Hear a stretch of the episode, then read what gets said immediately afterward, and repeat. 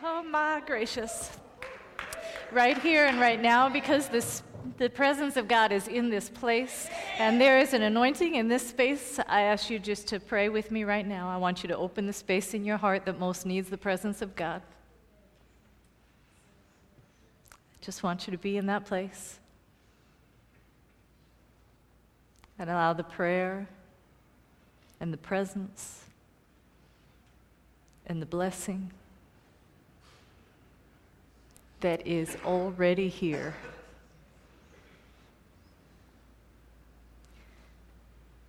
Make its home in you. I promise you, you do not need to understand it. You do not need to speak words to it or about it. Simply say yes and say thank you and pass it on. Hallelujah. Praise God. Thank you. Thank you. Be blessed, my brother. Be blessed, my sister. The scripture from the gospel today is about the kingdom of heaven that is here. God is blessing us with that experience now. Do you perceive it? Let us be open to the scripture alive in our midst, and I will try and honor that word with a word. I'd like to give thanks and honor to those that have given me the word as well. Specifically, I want to give thanks to those who have known a hunger in a way that I will never know it. And in my presence, praised God every morning and every night and taught me things immeasurably valuable about loving God, for God is always good. I want to give thanks and honor to those who, like me, have known a thirst that felt it could never be quenched and have followed that thirst to places that have brought pain and harm in my life and others. And I want to give thanks to people who knew that thirst and spoke to me words that brought me the living water, that gave me to drink the thing that only could soothe my soul. I want to give thanks for the thirsty who have given me something to drink. I want to give thanks to those who have been sick and proclaim joy in this day of life. I want to give thanks for those who have been naked before me, truthful in their humanity, courageous in their vulnerability, and have begun, just begun, to teach me how to be a human being without fear so that God can walk in truth and in light in my life. I want to give thanks very much today for those who have been in captivity and have taught me the most about freedom. I want to give thanks specifically to the men and the women that I had the privilege to spend time with, who were incarcerated at the time of our journeying together who taught me a little bit about speaking plain and speaking the truth and finding out what's real and letting go of things that are not. I am freer because of them. So I want to give thanks and honor. And thank you. Thank you. We're going to spend some time together journeying today, so thank you for being present. I will be as present as I can as well. Why are you here? This isn't a sermon. I'm asking you a question for real. for real. You don't have to call out your answer, but I do want you to hear it. I'm really asking you why are you here?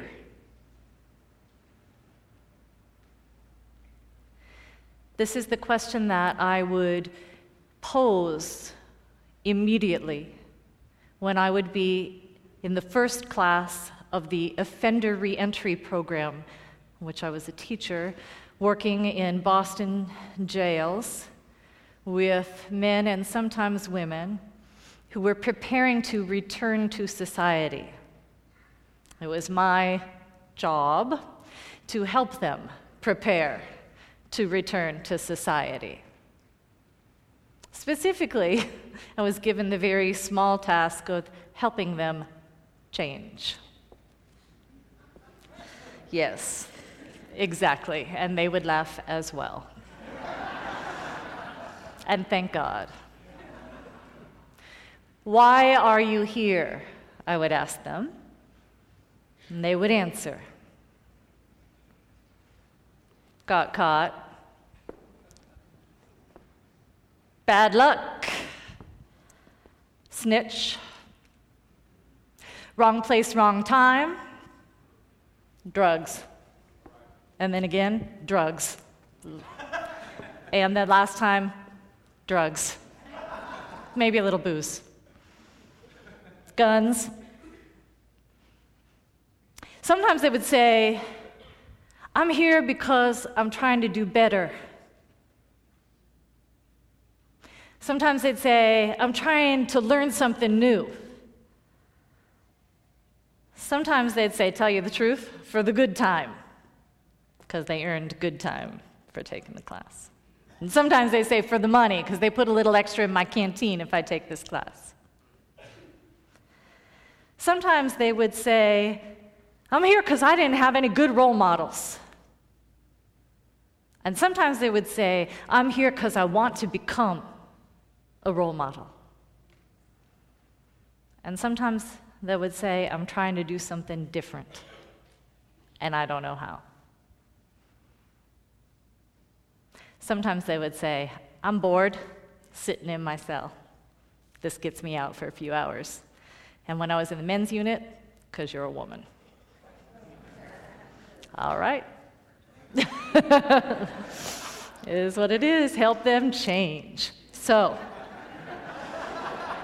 hmm, hmm. Why are you here? And I'd keep asking and I'd keep asking until they told me the answer that was true for every single one of them, whether they knew it or not. And I'm asking you, why are you here? I want you to notice the answers that come and how similar they probably are. to the answers that the students in my classes would give me. I'm here trying to make a change in my life. My girlfriend comes. I tag along. I'm looking for something I don't know what. I'm making up for something that I know all too well what. Trying to get better trying to earn a little good time somewhere. It's true.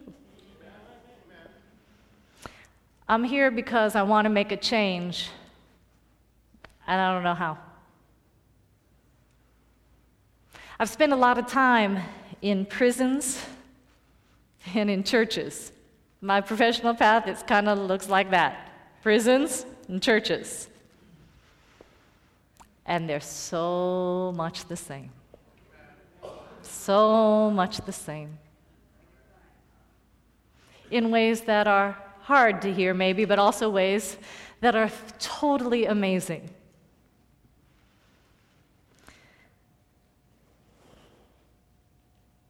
When we go to prison, when we come to church, we have an opportunity to sit for a moment with ourselves to think usually about some sort of change, whatever it is that we're seeking.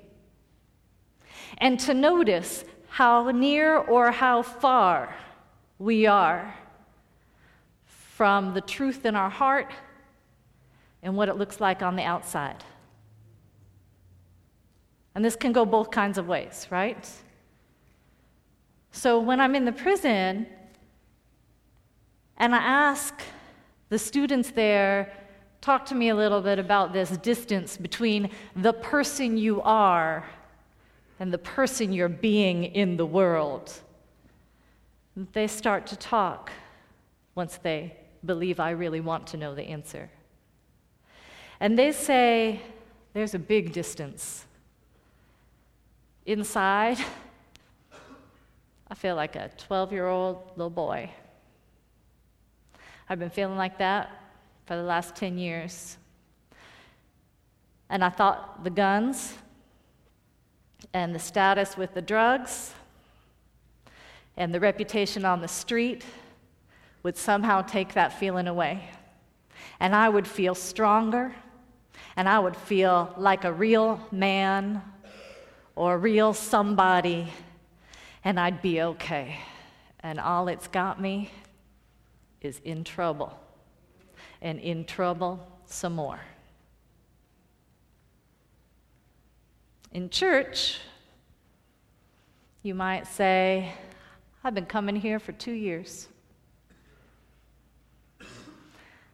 I always had a feeling inside like I was just 12 years old and I wasn't measuring up to something or somebody and I didn't know. So I thought I'd go do the right thing, the good thing, and I'd go to church for a while. So I've been coming. And I volunteer and I sit in the pews and I be nice to people and I say my prayers. And you know what? I'm not getting it. And every time now, I feel a little further and further away from God because something inside me isn't changing. And I can't talk about it because I'm doing all the right things and I'm in church. Just like the man or the woman in prison says, and I can't talk about how lonely I am, and I can't talk about how scared I am, and I can't talk about all the things I need because I'm in prison.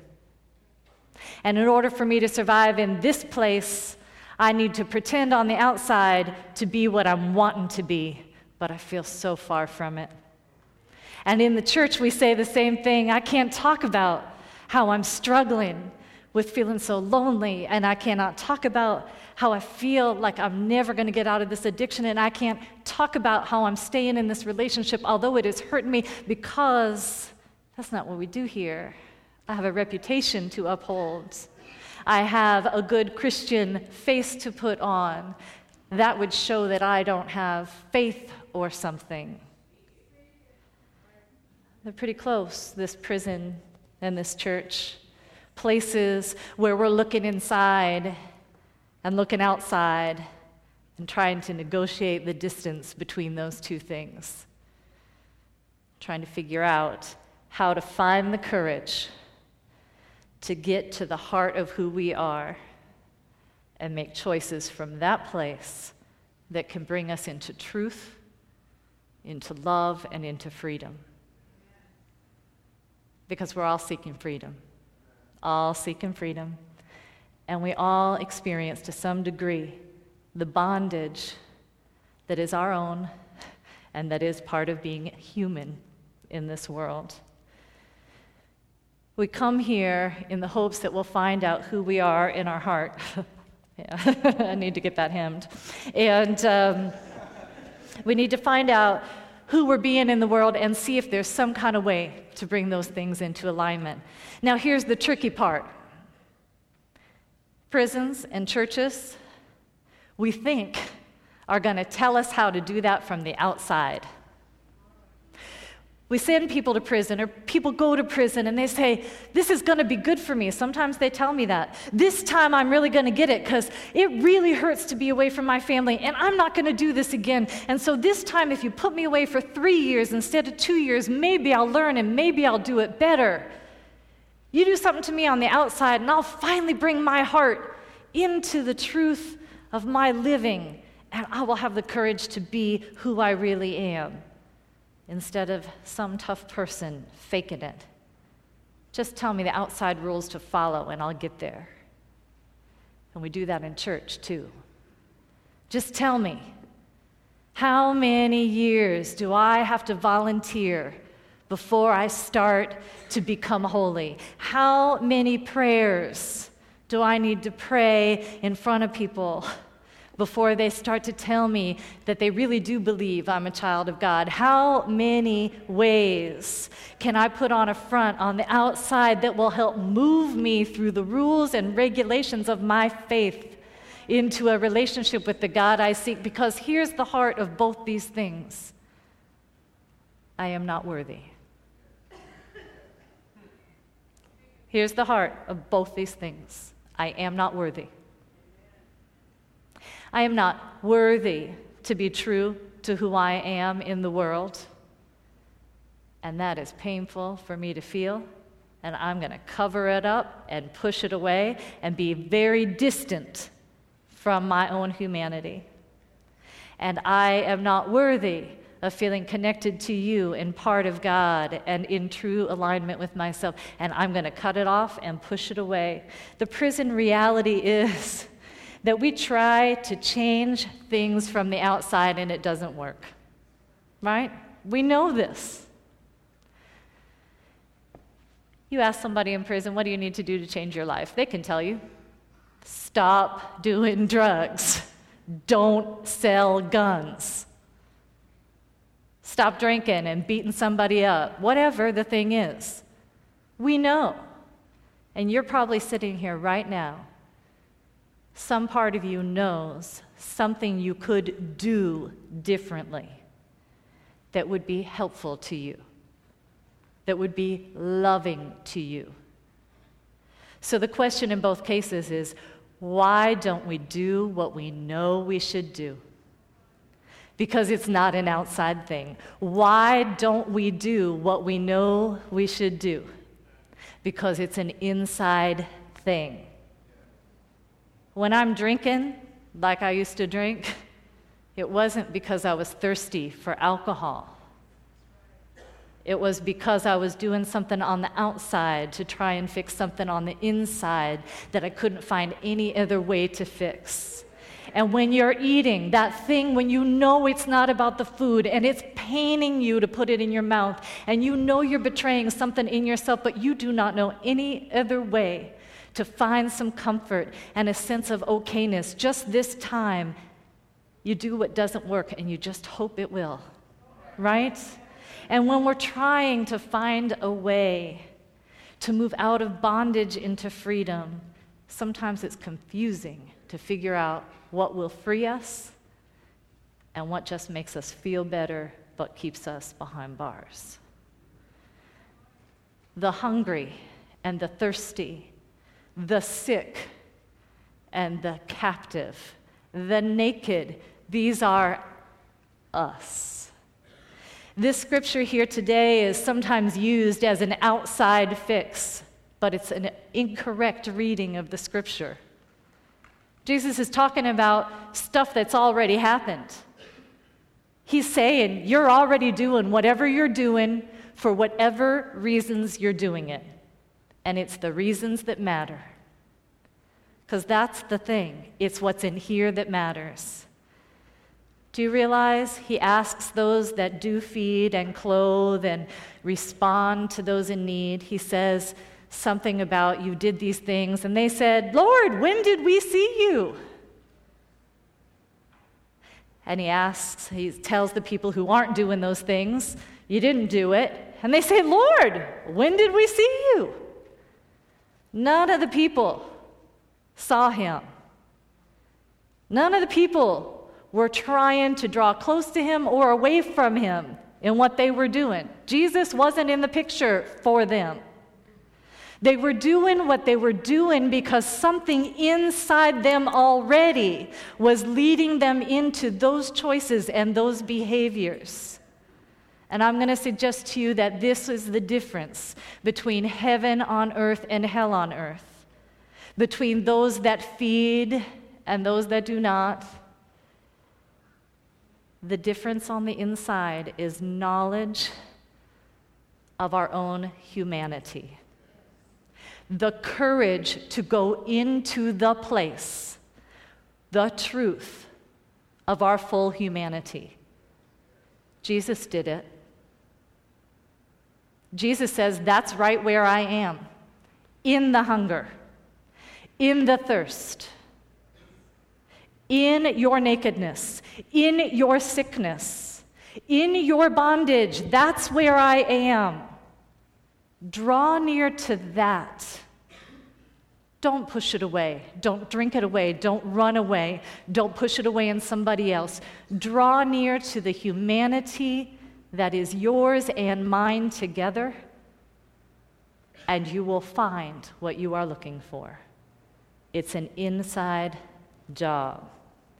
Freedom, he is letting us know, comes in exactly the opposite direction from the ways we usually seek it.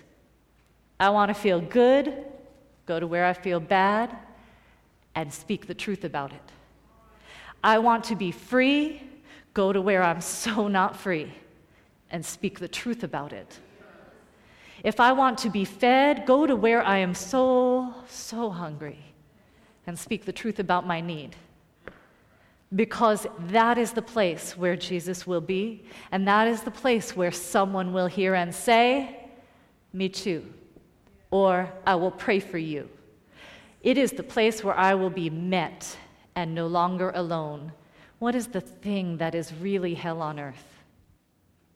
Utter isolation. I am all alone. What are prisons? Places where we put people to say, you can't touch, can't live with other people in the way you want to, can't be held, can't be real. What is our prison but a place where we are separated from other people?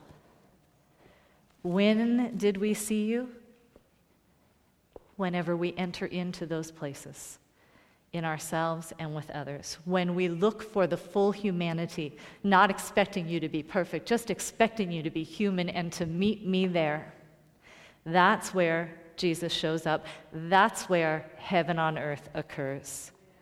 This is the last conversation that Jesus has with his disciples before we begin what we call the passion, before he heads to betrayal and to death. And he knows this.